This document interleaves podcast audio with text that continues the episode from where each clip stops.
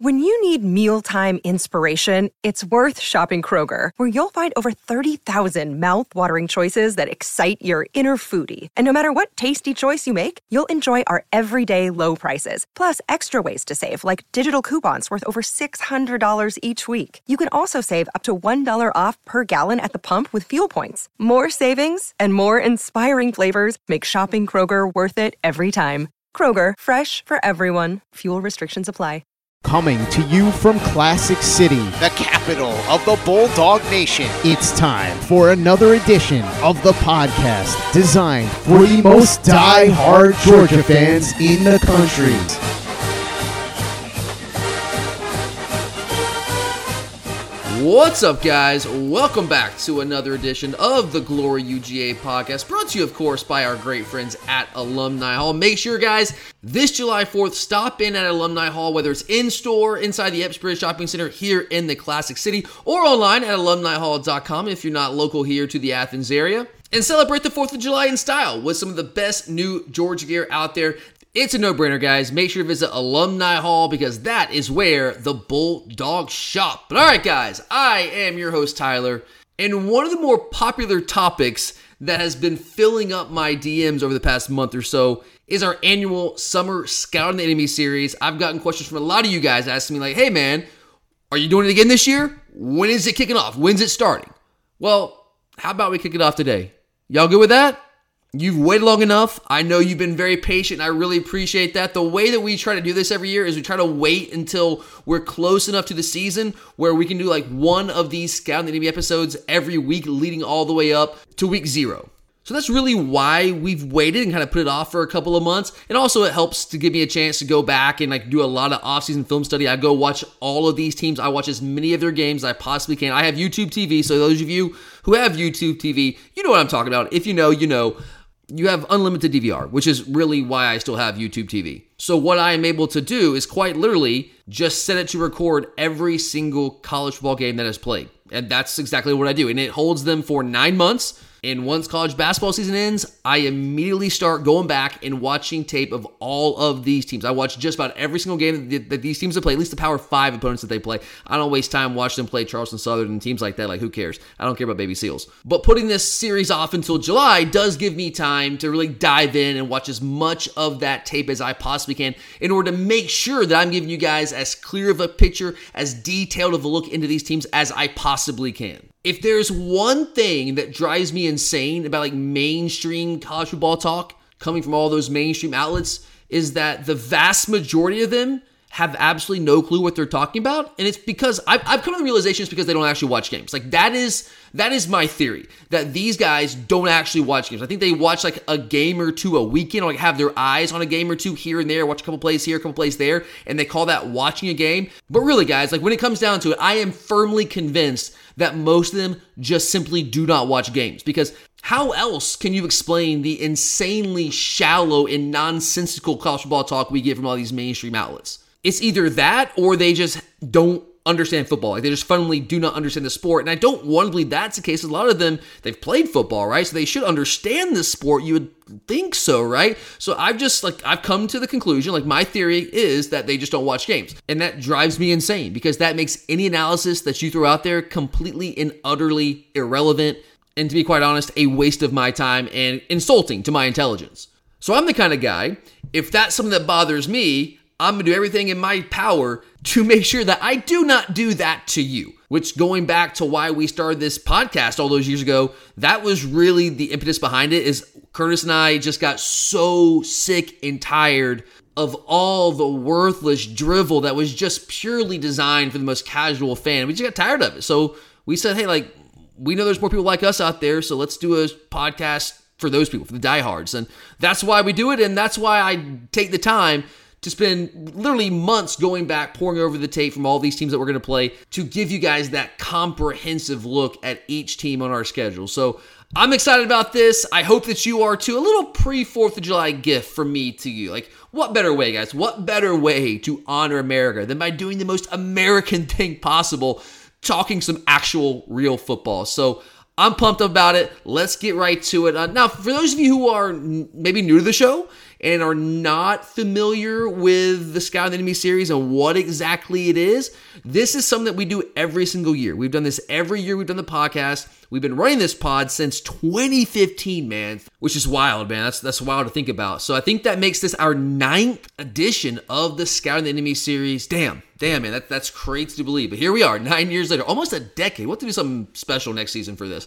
But anyway, for those of you who are new to the show and haven't been a part of this before, the goal of these Scouting the Enemy episodes is to give you the most in depth preview of each Power 5 team on our schedule. We're not doing Tennessee, Martin, or Ball State, or UAB. Nobody cares about those games. We are just sticking to the games that you actually really care about, which, of course, are the Power 5 games. And there are deep dives, and then there are these Scouting the Enemy episodes. If you aren't about real hardcore football talk, then this episode, this series, probably isn't for you. If you want more of that quick surface level take on a team, there are plenty of other outlets out there that will give you exactly what you're looking for. And that's cool. That's totally cool. If that's what you're looking for, great. You do you. But for you real diehard fans, these episodes, this series is for you. This is the kind of college football content that I would want to listen to, and that's why I produce. That's why we do this podcast. So if you're a diehard fan like I am, I have a feeling you will enjoy these episodes. At least that's the goal.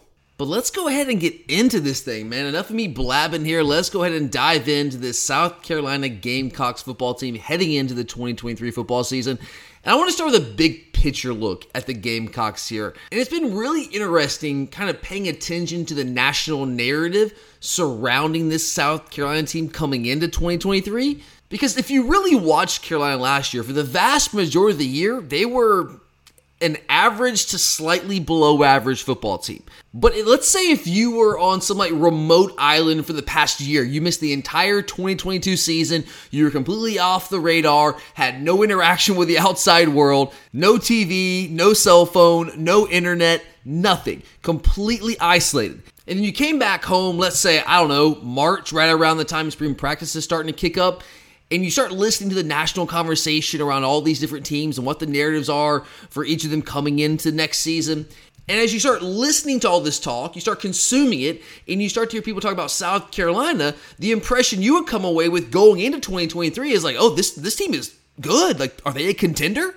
Because pretty much all that you would hear is people talking about how they ended the 2022 season, which was in spectacular fashion, at least the regular season. I'm not here to dispute that. They finished very strongly. Two top 10 wins, Tennessee and Clemson to end the regular season, knocked both of those teams out of college playoff contention. I firmly believe if Tennessee had not lost in Columbia, that they would have gotten in the college playoff over Ohio State. I absolutely believe, I know for a fact, that if Clemson had not lost to Carolina, that they would have gotten in as the four seed in the college playoff ahead of Ohio State because they would, would have been a one loss conference champion.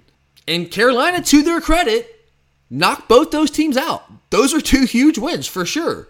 You can't take that away from them. They won those games on the field. Tip of the cap.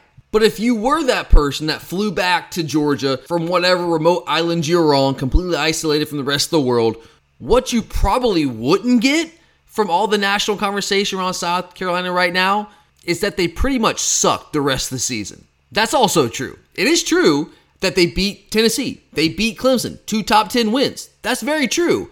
But it's also true that for the rest of the season, the other 11 games in the 2022 season, they were the personification of mediocrity. If that, at best, honestly. But the purpose of these episodes is to try to project forward for you guys. What are these teams going to be in 2023? When we play them, when we, when we take the field against South Carolina in mid September, what type of team are we going to be playing? Who are we going to be facing? What do we need to be ready for? That's what we're focusing on here. So when you're trying to project forward to next season, you can take the way that South Carolina finished last season in one of two ways, really. A, you can take that finish, that strong finish in the regular season, beating Tennessee, beating Clemson. You can take that as South Carolina finally figured it out. Shane Beamer's got them rolling, and they're going to carry that momentum over into 2023. That is one way to look at the way they finished the regular season last year. And obviously, that's clearly how South Carolina fans are approaching this season. And I don't really begrudge them that. Hope springs eternal, man. That's what college football fans do. We do it. South Carolina does it. Florida does it. Tennessee does it. Alabama does it. Michigan does it. Ohio State does it. Oregon does it. Everybody in the country, all fan bases, they want to believe. Even if they have no reason to believe, they want to believe. And you have a license to believe because at that point, no game's been played, right? As we sit right now on July the 2nd, no games, not one single game in the 2023 season has been played. I might be able to sit here and say, I think this team is going to be terrible. I think this team's going to be awesome, but we don't know for sure, right? And until you know for sure, until you see those losses rack up, until you see the product on the field, you can at least hope, man. So I don't begrudge South Carolina fans that. I really don't. But that is one way to look at it. But the other way, option B here, is to look at those two top 10 wins, Tennessee and Clemson, as a very anomalous finish to an otherwise extremely uninspiring 2022 season for South Carolina. Which, personally, that is how I am inclined to view that finish. Because let's not forget, guys, they did play a game after they beat Clemson, right? They did have a bowl game against Notre Dame. And I know bowl games are bowl games, or glorified exhibitions, but hey, they're still games. You're still out there, right? You still play these games. And they got fairly smacked by Notre Dame in that game. And that's certainly something that conveniently gets left out of the South Carolina conversation in terms of how they finished the 2022 season. All the talk is about how they finished the regular season. The bowl game, that doesn't factor in the conversation, which maybe it shouldn't. Again, I don't know. I mean, it's a bowl game. Some guys play, some guys don't, some guys don't play. So it's certainly not the same thing as a regular season game. I will give them that but the game was still played. It still counts on, on some level, but, and no one even remotely mentions that. But let me give you guys some numbers to back up my opinion here in terms of why I don't buy into the way they finish the season being who South Carolina is, and why I look at those two games, those two wins over Tennessee and Clemson, as more anomalous than anything else. Those are aberrations. South Carolina was an eight win team in the regular season last year. And eight and four, that's a good solid year for South Carolina. And and they again they won those games. But I think it's misleading. And I think if you just take those two wins at the end of the season and say, man, that's who they're going to be next year, I think you're going to want that take back by the time we get to the end of the 2023 season. Here's why. So South Carolina is an eight win team last year, but their yardage margin was minus 340. Obviously, those of you who have been listening to the podcast for a while, you know that's that's a, a stat I like to use. I think it's a good barometer of like how good was this team throughout the entire year? How lucky were they? How unlucky were they? For those of you who are new to the, newer to the show, when I say yardage margin, what I mean by that is pretty simple. What was the difference between the yards you surrendered to your opponents and the yards you gained on the year? And on the year, last season, South Carolina was outgained by their opponents collectively by 340 yards. Now, let's put that in context. Let me just throw that number out there like randomly like that. That doesn't mean anything to you, right? Well, let, us put it in context. So, of all the eight win teams, I've I added this up, guys. So, what I did, one of the things I've done during the preseason is go back through every single Power Five team last season, look at where they landed with their wins. Were they 12 wins? Were they 11 wins? 10 wins? And I calculated their yardage margin for every single team. And I broke it down by category based on your wins, your win number. So South Carolina was in the eight win category, right? Among all the eight win teams, there were 11 Power Five teams last year that won eight games. South Carolina had by far the lowest yardage margin of all of those eight win teams. And here's the splits, guys. So Ole Miss was an eight win team. They were plus 1410 in their yardage margin, meaning they outgained their opponents by 1,410 yards while South Carolina at the other extreme was minus 340. So what does that tell me? Well, it tells me a team like Ole Miss was really, really unlucky. A lot of things went uh, went against them. Balls didn't bounce their way. While South Carolina on the other end, a lot of things went their way. A lot of balls bounced their way. Probably some turnover luck in there. And in general, what it tells me is they were not as good as their record says they are. While a team like Ole Miss what their yardage margin tells me is they were much better than what their final record would indicate. You know, there's that old cliche, you are what your record says you are. And uh, I could not disagree with that more. I would agree with it if all schedules were created equally, but that's not how college football works. There's no equity in college football. There's never really been any equity in college football. That's just really just one of its defining characteristics. But still, let's carry on with the with the yardage margin theme here. So the average eight win team last year, guys, they averaged a plus 725 yardage margin. South Carolina, again, minus 340. They were way beneath that. In fact, South Carolina at minus 340 yards with their yardage margin, they had the, the statistical profile of a five win team. The average five win team last year was minus 450 in their yardage margin. South Carolina slightly above that at minus 340. So they were somewhere between like a six and a five win team. The average six win team was plus 240 last year, so they don't fit in that category. They don't quite fit in the five win. They're a little bit above that, but they're like a five and a half win team if you look at their yards margin from like a statistical profile. In fact, look at some of these five win teams, guys. So A&M last year, five win team, they were minus 50. Arizona was a five win team, they were minus 75. Miami a five win team, minus 100. West Virginia minus 150. Auburn minus 200. Hell, go down to the four win teams. Iowa State as a four win team last year was plus 1,010 yards. That's like 1,300 yards better than South Carolina was last year, but their record wouldn't tell you they were as good as South Carolina because Iowa State was in the bottom 15 last year in turnover margin. And if you take out those two wins against Tennessee and Clemson last year, South Carolina was outgained by essentially 950 yards by the other eight Power Five teams they played last season. And I know that's not entirely fair to sit here and say, well, you know what, guys, let's take away their two best performances and let's look at them. But that's kind of what you have to do if you're trying to project forward to this season.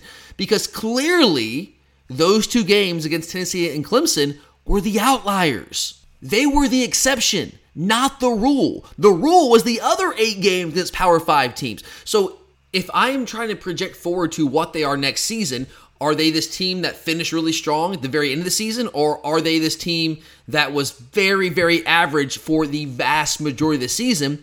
I'm going to play the odds. And there was far more evidence from last season that they were just a very mediocre, average, maybe slightly below average team than there was that they are some burgeoning elite program. So, from a big picture perspective, that's where I am on South Carolina right now as we enter the 2023 season, at least as we're two months away from entering that season. And when we get back from this first break, I'll dive into the specifics of both their offense and their defense. But before we get there, I do want to remind you guys one more time today about our great friends at Alumni Hall. I just said it, guys. We are two months away from the college football season, so do not let it sneak up on you. I know everyone's having fun, vacation, 4th of July celebrations, a lot of fun stuff going on in the summer. I know that. And I know these things can sneak up on you, but don't let that happen. Go ahead and get your 2023 game day gear today. Get it right now, guys. You don't want to wait until like a week or two before the season because all the best stuff's going to be out of stock. Your size might or might not be there. You don't know. You want to make sure and get your stuff locked in today. And there's no better place to do that at than Alumni Hall. They have all the best brands, all the best styles, whatever you're looking for. Trust me, guys, I'm a fine connoisseur of Georgia gear, and Alumni Hall is by far, hands down, the place to go. So why wait any longer? Go ahead, jump on it right now while you can. Get yourself ready for the coming season and do it at Alumni Hall because that is where the Bulldog shop. Okay, guys, we are back with some more South Carolina talk, and let's dive into this South Carolina offense. Now, when you're talking about the South Carolina offense, really any offense, you got to start the quarterback position. I think South Carolina, in particular, is a team that you really, really have to focus in on the quarterback position because South Carolina last year went as Spencer Rattler went. That that's just the reality the situation. Spencer Rattler was average to below average for the vast majority of last season, and huh, South Carolina as a team was average to slightly below average for most of last season. Spencer Rattler was fantastic. He was out of this world in those last two games of the regular season, especially the Tennessee game where he threw six touchdown passes. Well, how did the South Carolina team look in those last two games? They looked like world beaters. They looked out of this world. They looked fantastic. This team goes as Spencer Rattler goes, and that's not all that uncommon. A lot of teams go as their quarterback goes, but it was certainly the case for South Carolina last year. So the question we have to answer as it regards Spencer Rattler is very much the same question we have to answer about the South Carolina team at large. Will the real Spencer Rattler please stand up? Who is this guy? Well, on one hand, He's the dude that threw for an average of 399 yards and threw for eight touchdowns to only two interceptions against Tennessee and Clemson to close out the regular season last year. On one hand, he is that guy. He did do that. But he's also the guy that only averaged 193 yards with a five touchdown to seven interception split in the other seven regular season games against Power Five opponents. So which one is it? Who are you, Spencer? Are you the guy that ended the season against Tennessee and Clemson? Or you the guy that was very, very average, maybe even at times a liability for your team in every other game against a Power 5 opponent last season? Oh, like with a team at large, I tend to play the odds here. Seven times during the regular season last year, Spencer Rattler against Power 5 teams showed me that he was average at best. Two times he showed me he could be elite. And really, if you go back and watch the Clemson game, he wasn't really elite in that game. The final numbers, like he threw for 360, but he was only 25 or 39, threw two interceptions. One of them was actually both of them were pretty bad. One was absolutely horrific. That's kind of what Spencer Rattler does sometimes. He just makes some really terrible decisions. So he was he was good in that game. He wasn't elite. Now against Tennessee, the guy was just in fuego 30 37, 438, six touchdowns, no interceptions. I mean, it doesn't get much better than that at the quarterback position. So you got to give it to him. In that game, like he was out of this world good. So that's the thing with Spencer Rattler. He has shown us these very, very brief glimpses of his ability to play at an elite level at the quarterback position. Even go back to Oklahoma, he had a few moments where you're like, oh, okay, like I, I see it. But they were so fleeting, so few and far between. And that's exactly what he was last year at South Carolina. So, right now, to this point in his career, Spencer Rattler has given us really no reason to believe that he can be a consistently elite player. What he has given us reason to believe is that he is a highly, highly volatile, inconsistent player that does have the ability every now and then, once in a blue moon, to randomly pull out an elite performance. But teams don't win 10 games with quarterbacks like that. You just don't. Now, can you pull an upset here or there? Can you upset a top 10 team at home? Yeah, of course you can. If that quarterback's best moments align when you play those best teams. But again, that's not who he was last year. Those were the exceptions, those were the outliers.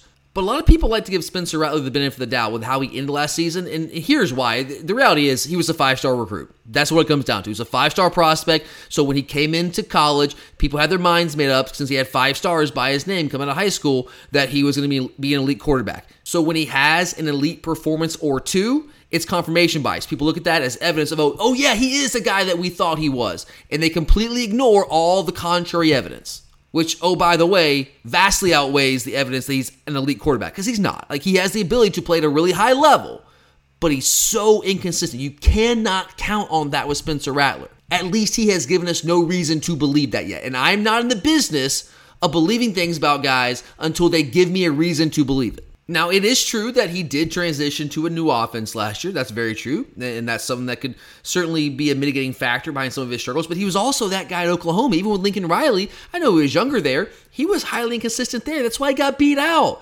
That's why Caleb Williams took that job over. That's why the Oklahoma fans were chanting for the backup quarterback during games. It's actually more frustrating when you show us that you can be that guy, but you just can't bottle it up and be able to repeat it. That's maddening. That is maddening for a fan base. But of course, as you might imagine, the, the South Carolina fan base, I mean, again, I'm not going to begrudge them this. I get it. Hope springs eternal. They are convinced that at the end of last season, Spencer Rattler found whatever mojo he left back in high school, that he found that during that late season surge, and that he's going to be that version of himself for the entirety of this upcoming season. Like that, that's what they're convinced of. And maybe they'll be proven right. I, I can't sit here and say that 100% they won't be. Again, all I can do is go off the evidence. What has this guy given me reason to believe? And the simple fact is Spencer Rattler has a far longer history of being a perfectly average quarterback than he does being an elite quarterback. That, that's just the reality. To this point in his career, that two game stretch to end the 2022 regular season is the clear anomaly. Those are the outliers. Now, can he bottle it up and have a monster 2023 season? Yeah, I guess he, he could. It's possible. But I have got to put my faith in Rattler reverting back to exactly what he has been for the vast majority of his career, which is perfectly average, because that's what he's shown us more consistently than anything else. But no quarterback operates in isolation. We know this. If South Carolina was loaded with skill talent around Rattler, I might be more inclined to consider taking the over here but there just isn't a lot of proven talent for Rattler to work with offensively. There's just not. The obvious exception, of course, is at receiver, Antwane Juice Wells, who might, by the way, guys, very quietly be the best returning receiver in the SEC. He's certainly in that conversation. Wells transferred in from JMU last year, where he put up over a thousand yards, and then he came in last year into the SEC at South Carolina and finished in the top five in receiving yards per game. Number four, actually, 71 and a half yards receiving per game last year, 928 yards total, 13.6 yards per catch, six touchdowns, and he did that with again a highly inconsistent quarterback. So the Gamecocks do have an alpha out there wide receiver. Like they have a true legit number one option in Juice Wells. But you've got to have more than that. You can't just have one dude, right? And you look at who they have trying to complement him, those complementary pieces are uninspiring at best. I mean, you've got a guy named Xavier Legette, who's a fifth year senior.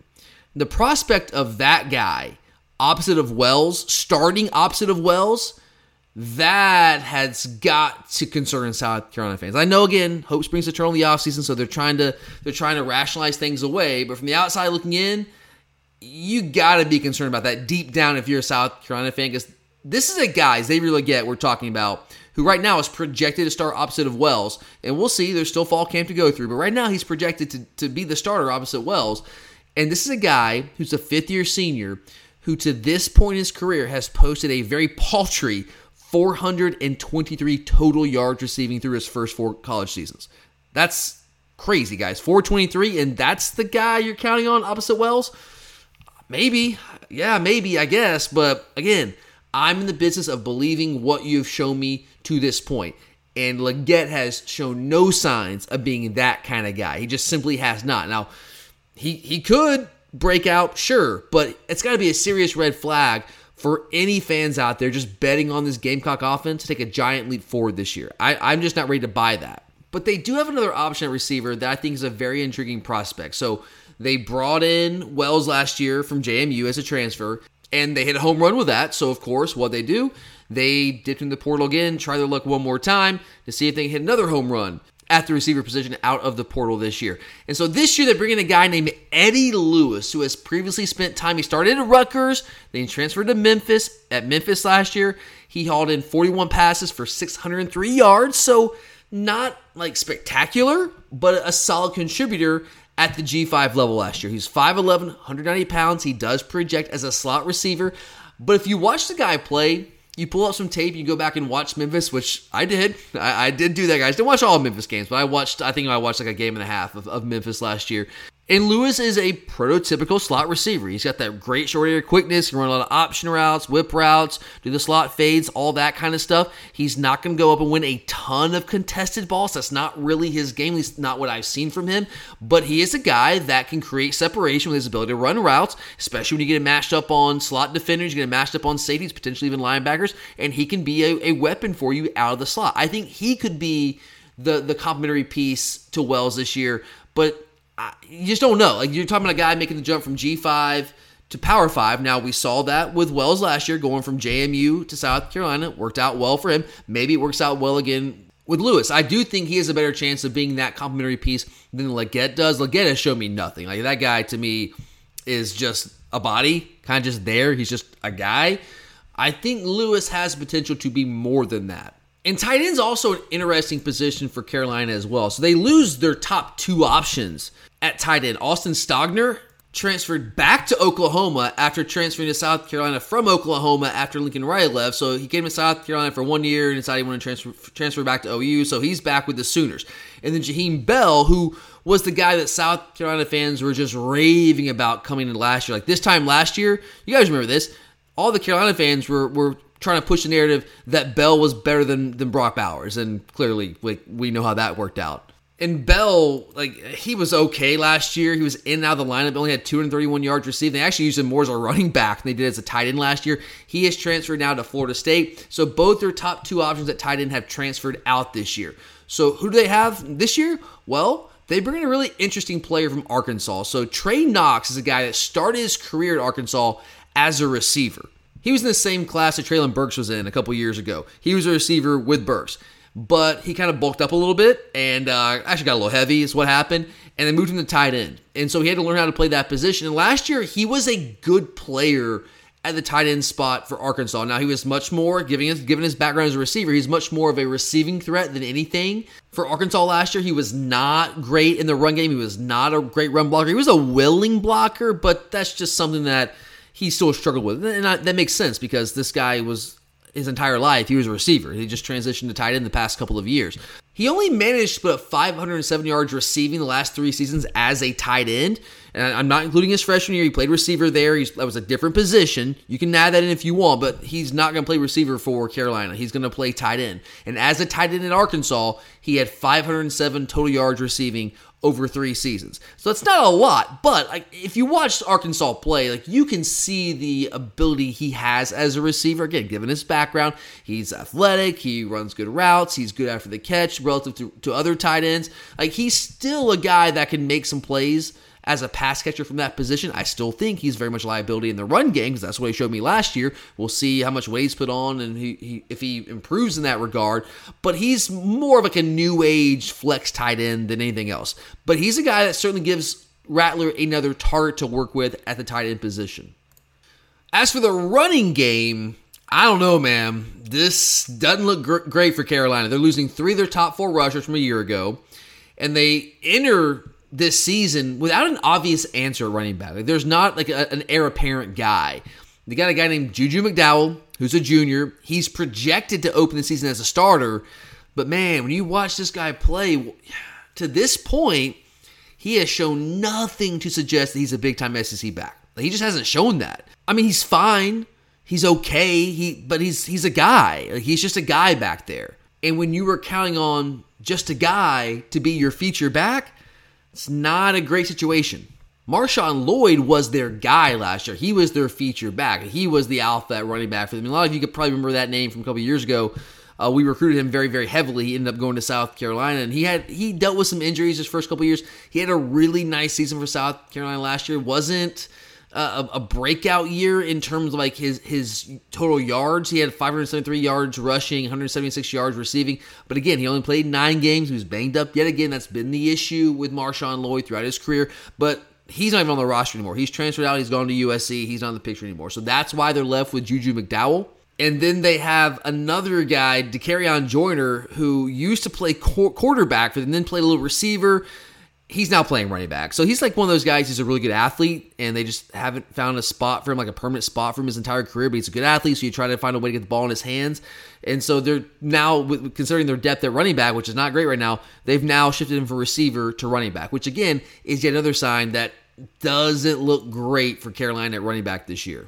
But you know, running back, as we've learned over the years with the NFL draft and just how the NFL approaches running backs in general now, a lot of those guys are, are fairly replaceable there are your elite guys like Bijan Robinson and Nick Chubb and Todd Gurley who are difference makers at the college level. Those aren't just guys. Those guys are not just like plug and play, instantly replaceable.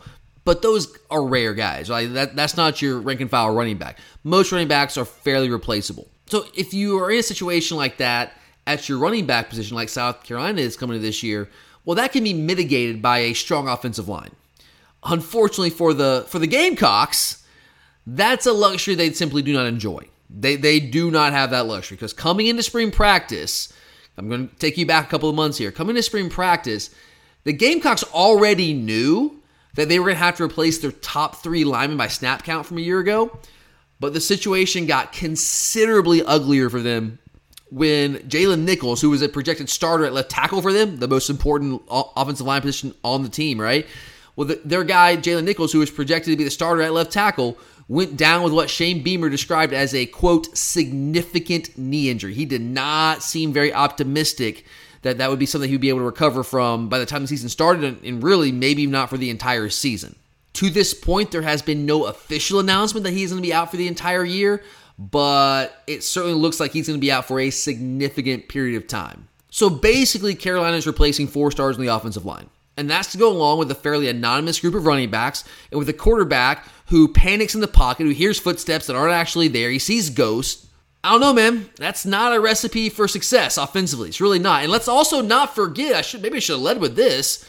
On top of it all, South Carolina's gonna be working at a brand new offensive coordinator who has actually never really been good at that job. So the guy's name is Dowell Loggins. So he's had some NFL experience. Marcus Satterfield was their offense coordinator last year.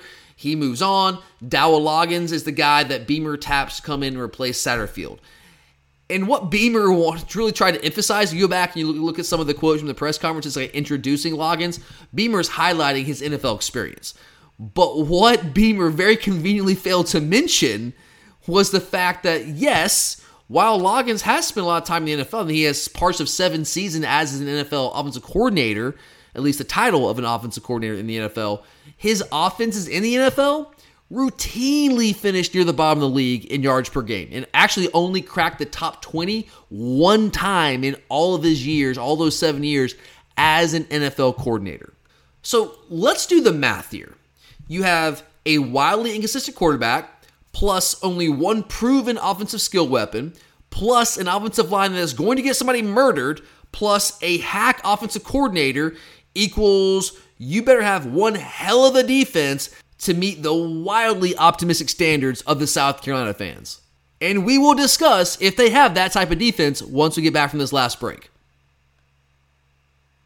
All right, let's get to the South Carolina defense. So, with what I would classify as an unstable situation on offense, as I just detailed for you guys, Carolina is going to need its defense to do the heavy lifting.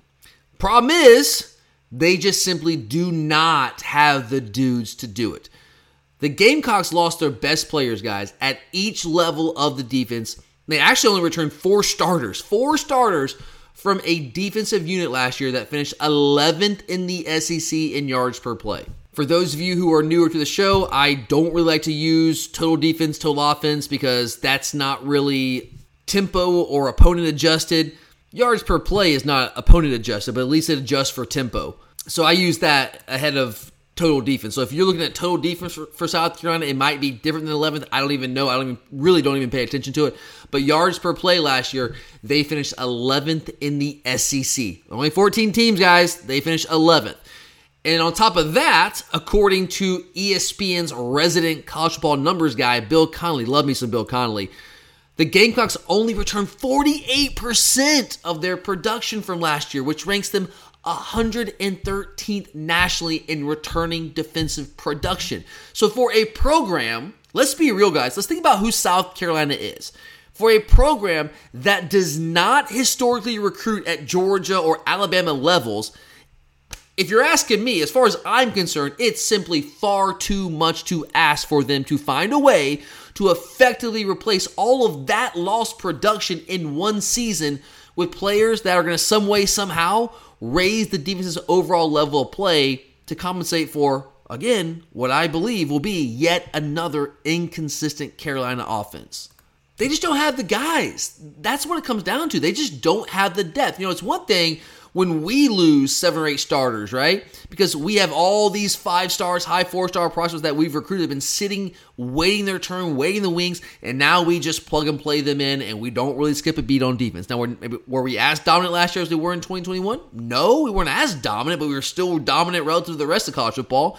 That's not the case for South Carolina. They aren't there from a roster standpoint. They cannot just plug and play. That's not how it works for them. They do have some decent players in spots. There's one guy, uh, his name is Jordan Strachan, who was granted a seventh year, yes, seventh year of collegiate el- eligibility this season.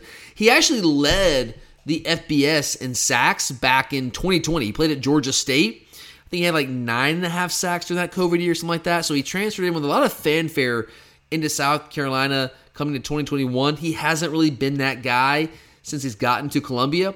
Now, in fairness, he's dealt with some injuries. Last year, he dealt with a lot of injuries, but he's back. He's what, 38 years old, maybe, possibly seven years. I don't know. I'm not good at math. He's he's he's old.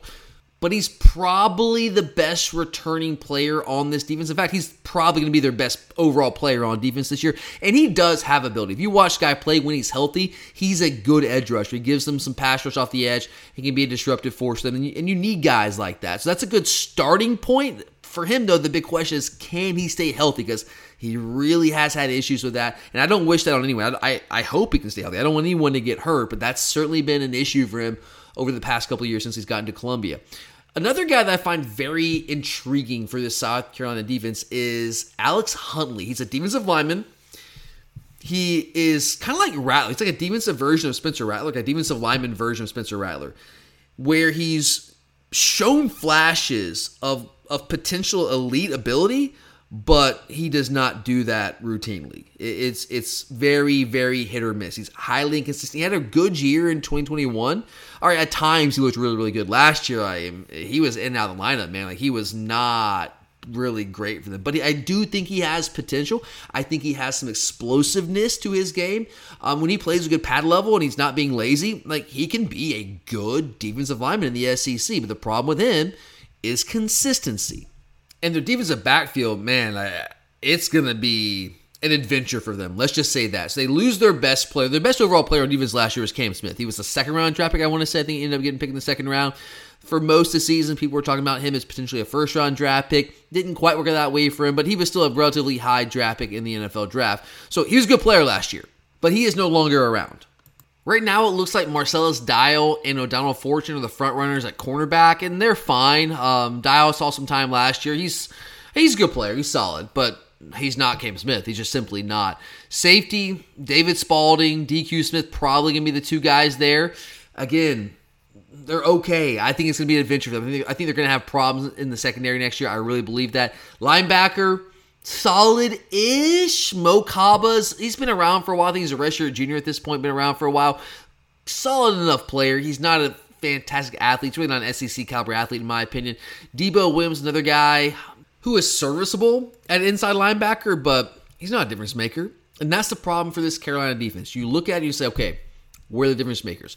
Now, one guy that could have potentially been difference maker is no longer on the team. Jordan Burch, I know those of you who follow recruiting, you know that name, right? We were right there with him. It was Carolina, Georgia, ends up staying at home, goes Carolina at the end of the day. He is transferred out, gone to Oregon. Dan Lanning, there was obviously a relationship built from back when we were recruiting him, and so now he's up in Eugene. That guy has difference maker potential. He was never really a difference maker while he was at Carolina, but he's got that potential, and he could certainly have grown into that maybe as early as this year. But the dude's not on the roster, so not going to happen.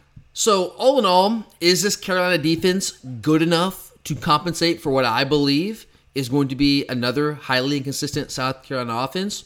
No, they're not going to be. Maybe in a couple of years. Shane Beamer has done a nice job of late recruiting. He certainly upgraded their recruiting efforts, but that's not going to help them this year. And all those poor South Carolina fans who've gotten their hopes up this offseason, who are frothing at the mouth to get a chance to get out there and take on Georgia, all those cocks who think they're going to do to Georgia what they did to Clemson and Tennessee to end last season, it ain't going to work out that way, guys. I hate to break it to you. And if you don't believe me, if you think I'm just a, a biased Georgia homer, that's fine. Don't take my word for it. But let me ask you this if Carolina is such a dangerous threat this year, if they're as good as all these Carolina fans think they are, why is their win total only six and a half? Riddle me that. It's six and a half because the odds makers who set those lines are looking at this team objectively like I am, and what they see is a team that, yes, had two fantastic games against Clemson and Tennessee, but that's not who they were the rest of the season. They are playing the odds. The odds makers playing the odds, huh? Go figure. Could South Carolina break out this year? Sure, they could, but again, the odds say that's the far less likely outcome. And when you look at the roster from a qualitative standpoint, where are those dudes? Where are the difference makers? I don't see them. At least not enough of them. At the end of the day, the odds makers who set their win total at six and a half, they understand, like I do, that this is still a Gamecock program that was outgained by its opponents by over 300 yards last season. This is a Gamecocks program that had the statistical profile of like a five win team last year. People who look at South Carolina and are unencumbered by emotional investment, they see this South Carolina team for exactly what they are entering this coming season. This is a team that, yes, they are capable of pulling an upset if the conditions are right in those perfect storm scenarios, but it's a team that still lacks the high end talent and the depth on its roster to find a way to consistently play at a high enough level to beat the best teams on your schedule on a consistent basis and not just have a random upset here or there. So when you look at South Carolina, last thing I'll say here, are they capable of pulling a massive upset and maybe beating us in Athens next year? Well, if you look at last year, they beat Tennessee, they beat Clemson, two top 10 teams, right? But while those were two really good football teams, two top 10 teams, they also weren't Georgia. As we saw last November inside Sanford Stadium, there is a sizable gap between Georgia and Tennessee. There's a big difference between being number one and being like a, a bottom half top 10 team. That there's still a big gulf there. And Clemson was about the same as Tennessee. They were a good team, but a deeply flawed team. They were good enough to be in the top 10, deserved to be in the top 10, but they were still deeply flawed. They were never really a national championship contender, which is one of the reasons I wanted them to sneak in the back door of the college football playoff last year and, and let us play them in the in the Peach Bowl because we would have absolutely wiped the floor of them. Ultimately, it didn't matter because still beat Ohio State, win the national championship, but it would have made for a, a less stressful New Year's Eve. We can say that, right? But no, I do not think that South Carolina is ready to pull the kind of upset it would take for them to go into Athens and beat us. I know it happened in 2019, but guys, our program was in a very different place in 2019 than it is right now. Apples to oranges. We, of course, still have to come out and, and play well. I, I guess if we played like an F game and they played an A game, like maybe if we played like a D level game, they played like the best game in the history of their lives, and Rattler had like one of those random lucid moments where he just throws for 450 yards and six touchdowns, like 80 plus percent completion percentage. Maybe, but also hell no. But all right, guys, man, that felt good. That's all I got for you today. I love doing this. I hope you enjoy listening to it as much as I enjoyed doing this episode today. This is what I love to do. I love talking ball. I love breaking down games, breaking down teams. This is this is awesome. This is fun.